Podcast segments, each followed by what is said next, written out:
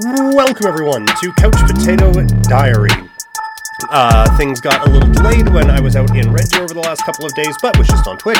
Uh, and so getting this podcast out for you guys today. Thank you so much for downloading. Thank you all so much for listening. You can find me on social media, Twitter and Instagram. I'm at PrimetimeKlein, twitch.tv slash PrimetimePK, and you can email the show couchpotatodiary at yahoo.com. Coming up on the show today, um, it's a bit of a week late, but we react to what went down at UFC 290 as we get ready for next weekend's UFC 291. So, uh, that is what is on deck for today. Thank you all so much for downloading and listening.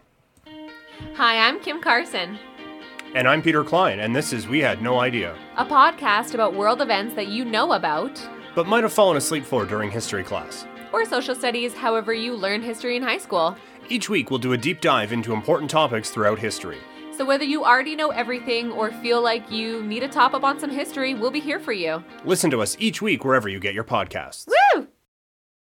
All right, let's get right into it. Um, a lot of the discussion coming out of UFC 290 is about the, the main event, as Alex Volkanovski with another dominant performance over Yair Rodriguez. Sorry, I don't know what that was. Um, and everyone, oh well, he's obviously the pound for pound number one. And look, I I understand. Like, a, I think he's the most complete, talented fighter in the Ultimate Fighting Championship right now. Um, he might be my favorite fighter to watch right now that doesn't make you number one though like he he lost to the guy who is number one you could make an argument that he didn't but i feel like for pound for pound that like the, the actual literal results of these fights actually needs to matter and so for him to move ahead of islam makhachev even though islam beat him it just doesn't sit right with me. And I, I hate to start the conversation off on a negative because it was, again, another masterful performance. That there is not a way to attack Volkanovski that you can feel comfortable with, right? Like, um, you, you want to stand and trade? Uh, he might be better than you with that. You, you want to go to the ground? He's at least good enough that there's a good chance he'll be better than you. Like, that there's no way to actually go about actually attacking this guy, but he he he lost to the dude who was number one. So I, I just I don't see how you can move Makhachev down to number two and Volkanovski up to number one when they've they fought. We saw it. And again, I thought Volkanovski won. Judges didn't. That's that's how it goes. You know, we don't look back ah yeah, like that Patriots team, they, they didn't technically go undefeated, but I thought they were the better team than the Giants, so I'll just give them an undefeated season. Doesn't work that way. Giants got the trophy. Makhachev's got the belt. He's defending it next month. Um, or later this year, I guess.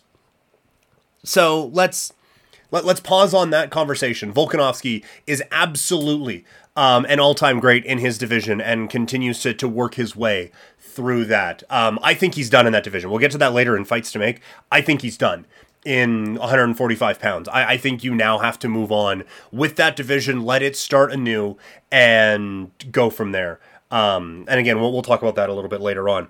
Pantoja and Moreno have a, a, an absolute war, another excellent fight.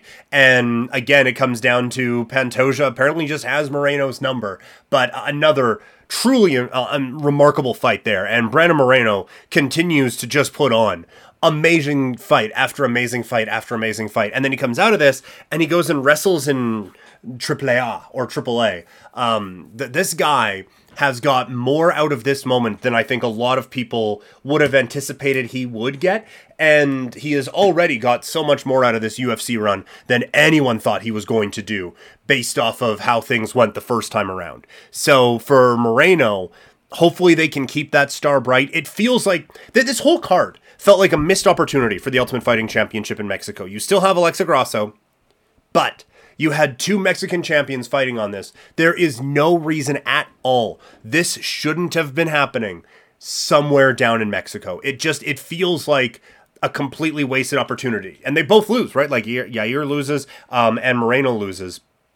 So it's it's a tricky spot now for the Ultimate Fighting Championship to, kind of work their way through. And again, we'll get to that in a second here in fights to make. And last kind of quick hitter from this UFC card Robbie Lawler finishes his career on a high note knockout puts a wrap on it we went over his career in the the legacy look that this guy is truly one of the all-time greats and I, I think is very deserving of all of the flowers that he gets. And so for Robbie Lawler now to ride off into the sunset that way, it was a great reminder of fans past and present why this guy is that dude. All right, so what are the fights to make coming out of this UFC card? The one for me, and they're not going to make it for a little bit, is Volkanovski against Islam Makhachev. I think you have to. Volkanovski has cleared out 145 pounds. Um, there, there is another young challenger on the way, but at some point, like it's just it's time to move on. And for Volkanovski, I don't like aside from. Well, it's the rankings, so you have to. There, there's nothing to be gained by fighting Topuria that there's just he doesn't gain anything from it. For his career, we have already established he is one of the top two best fighters in the history of the sport at 145 pounds, it is time for him to move on and try to become a champ champ. It is time for him to, to move on and try to become a two division weight class, uh, sorry, a two weight class champion. And he's not moving down. The rematch against Makhachev, it was a competitive fight the first time. A, a highly disputed fight the first time, I think you have to go with Volkanovski against Makhachev. Now, it does seem like, or it's, it's obvious now they're not going that way. I believe it's September now. It's going to be Makhachev taking on uh, Charles Oliveira. Then it is Volkanovski against the winner. Volk takes on uh, or Volk takes on Oliveira. Either way, Volkanovski needs to move up for his next fight and fight the 155 pound champion. Um, so that leaves the 145 pound title vacated.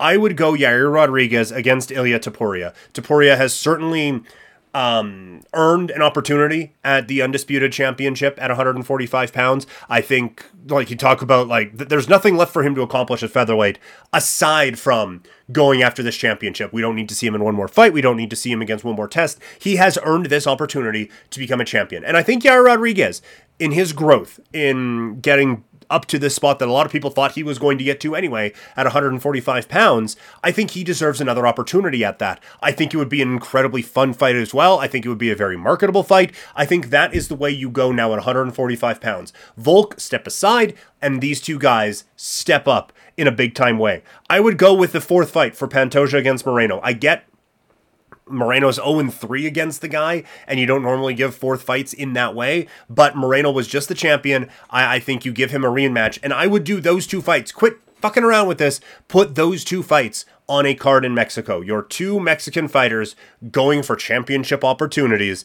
Um, I, I think that that is absolutely the way that this needs to go now for for those two fights. Quit fucking around book a card in Mexico, and let's get this thing rolling. Um, in the middleweight division, it's pretty obvious. Du Plessis and Israel Adesanya going to go for a championship. Uh, Du Plessis with the upset of the evening with a big win over Robert Whitaker. That is that that is the next fight to make. It just it simply is. Um, there's going to be a lot of uncomfortable trash talk between the two. There already has been. So we will see what these two um, end up giving us for this type of a um, this type of a build. But you could put this one anywhere and it's going to draw and it is a another big rivalry for Israel Adesanya and I I think this is going to be one where he takes it seriously. I don't think this is going to be one where he's kind of playing with his food and he gets caught. He is going to go out and try to make a statement on Du Plessis. Now the person who lost to to DDP Robert Whitaker. I got Whitaker against Sean Strickland next. Those two are kind of next in line for middleweight opportunities. I I would do that bout next. Um, Strickland has worked his way back up there. Robert Whitaker, just based on talent alone, should be up there. He should take some time off and he has kind of said as such that he needs to re- rework the mindset. I think a little bit. Uh, I think he is going to absolutely do that, and I think there is growth that is needed now for Robert Whitaker. But I think he'll come back stronger than ever, and he'll go up against Sean Strickland there. Um, and lastly, in the worlds of MMA and boxing, which will be colliding next week, we'll get into that in a second. Um, it is Francis Ngannou getting ready now to face Tyson Fury in what is just such a cool, cool moment, I think, for the sport and for both of these sports. And the big takeaway here is Francis Ngannou wins. Francis Ngannou is now like his decision to leave the Ultimate Fighting Championship has paid off. He that there was a gamble to take 2023 completely off, and we'll see down the line if it pays off. But financially, it already has a fight with Tyson Fury. Um, the gamble worked leaving the UFC. He was never going to get this in the Ultimate Fighting Championship. I think he got a great deal with um, with the the Professional Fight League PFL, and this is just the cherry on top. This makes it go from being a great deal to being an all timer for Francis Ngannou. I absolutely love this for him. I could not be more excited for the guy, and I, I am really, really, really now looking forward to to what happens here. But Francis, Francis, he just wins. Like he gets he gets the fight now with, with Tyson Fury. That this is best case scenario coming out of this. Is he going to win? Probably not. If he does, then the entire landscape changes. But this is going to be life changing money for him. His PFL deal. Um, everything that he is working for. This is not only a big win for him, it is a big win for every fighter who wants to find themselves outside of the Ultimate Fighting Championship and is tired of what the UFC um, kind of puts in front of them. This is this is exactly what you are looking for from a fighter in that spot. Um, could not be happier for him. Really, like he, it's an amazing story, and for him to be able to to have this now is is great. From a boxing standpoint, like from a purist, it sucks, right? Like you you want um, Usyk against Fury. You want Fury against Joshua. You, you want like all of these guys who've kind of been dancing around for a while. You want all of these fights to happen. I don't think this is going to be one that derails anything for, for Tyson Fury. And if it does, you have a new star in the sport and you have eight new matchups that you can make. But from a purist standpoint, like, yeah, it's not the best, but it is what it is. Um, just quickly, we didn't get to a CFL preview yesterday. Uh, we'll get back on track this week. But um, three games on the CFL calendar left. Uh, Toronto taking on Hamilton. I have the Argos winning big in this spot. I just do. Uh, I think they cover 10.5. Not enough to click on it, but that would be my official pick. Uh, Saskatchewan plus 10 against the BC Lions. I think the Lions beat the crap out of them. So uh, again, it's very chalky. I'm going BC. And I'm going with Calgary as a home favorite against Ottawa this weekend uh, on Sunday at McMahon. And that is going to be a pick that I click on. Um, so that is that is my today's ticket play for uh, for Saskatchewan, uh, or not sorry, not Saskatchewan for the CFL. I'm going Calgary, going up against Ottawa. Uh, anything on the UFC card this weekend that's really jumping out at me? Not really. Like there's a couple. If you wanted to throw a long shot play on Marcin Tybura against Tom Aspinall, I don't hate that one, and I don't hate uh, Paul Craig as a long shot against Andre Muniz. Um, Marc Diakiese plus 170 against Joel Alvarez. I don't mind that one either.